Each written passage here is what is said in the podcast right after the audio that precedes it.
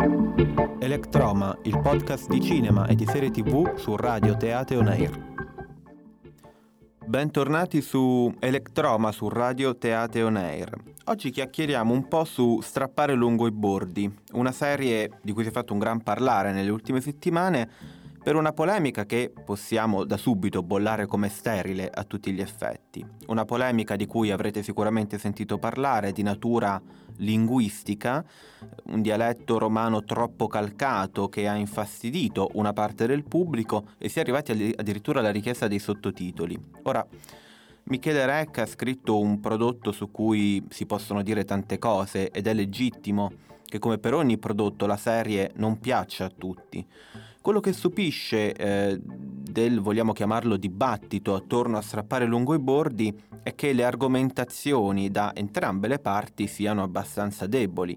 Da un lato c'è un pubblico, abbiamo visto, affezionatissimo che difende la serie senza spiegarci adeguatamente perché noi profani che non abbiamo il poster in camera di Zero Calcare dovremmo avvicinarci alla serie però dall'altro lato degli attacchi sulla dimensione linguistica che sono francamente sconfortanti. Chi vi parla considerate che ha un odio straordinario verso la cadenza romana troppo spinta, ciò nonostante si vede come l'impegno, soprattutto di Netflix, credo, sia stato quello di edulcorare il linguaggio per renderlo fruibile a tutti. E in effetti Strappare lungo i bordi è una serie fruibile a tutti, anche dal punto di vista linguistico.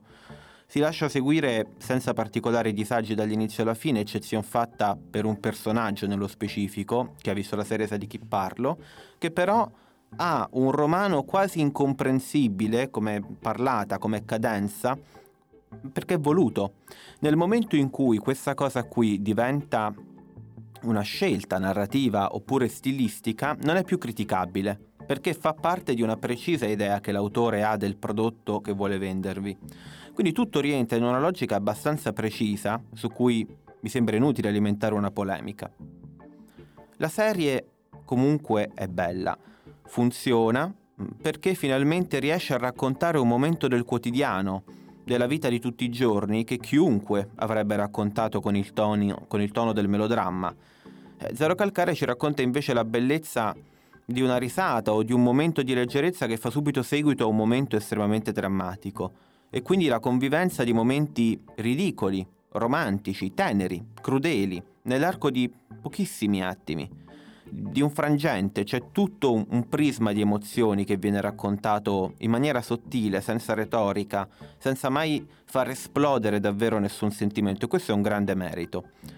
Magnifica poi la scelta del doppiaggio eh, rappresenta, se vogliamo, la chiave con cui possiamo interpretare tutta la serie, ma su questo in realtà non direi di più perché la serie va vista.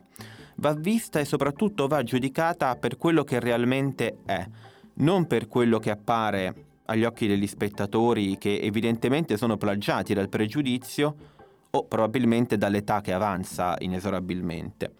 Strappare lungo i bordi, zero calcare, questa è la sigla firmata da Giancane. Te lo ricordi qualche anno fa, quant'eravamo soli? Sempre rinchiusi dentro un garage tutto il mondo fuori. Ma adesso che è cambiato tutto, cambi tu e la tua città. Ma adesso che è cambiato tutto, anche la musica.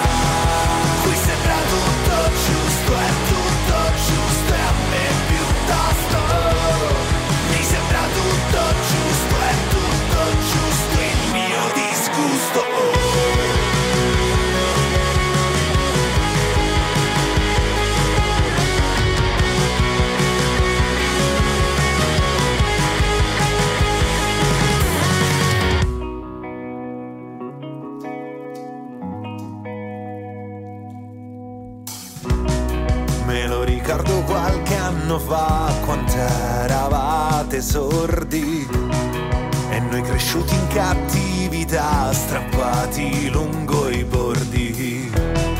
Ma adesso che è cambiato tutto, cambio io e questa città.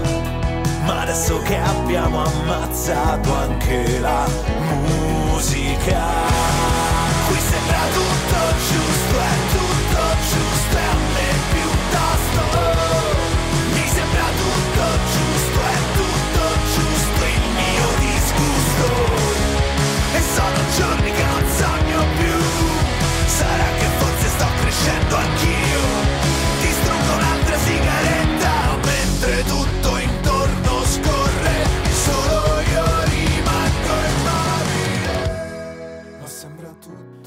questa era la sigla di Strappare lungo i bordi, l'ultimo prodotto di Zero Calcare che trovate su Netflix. Io mh, mm, spero che questa piccola chiacchierata vi abbia interessato, fateci sapere anche la vostra su questa polemica, se vogliamo chiamarla così, linguistica sulla serie, ma fateci sapere se la serie vi è piaciuta in generale. Noi ci vediamo una prossima puntata qui su Electroma su Radio Teate On Air.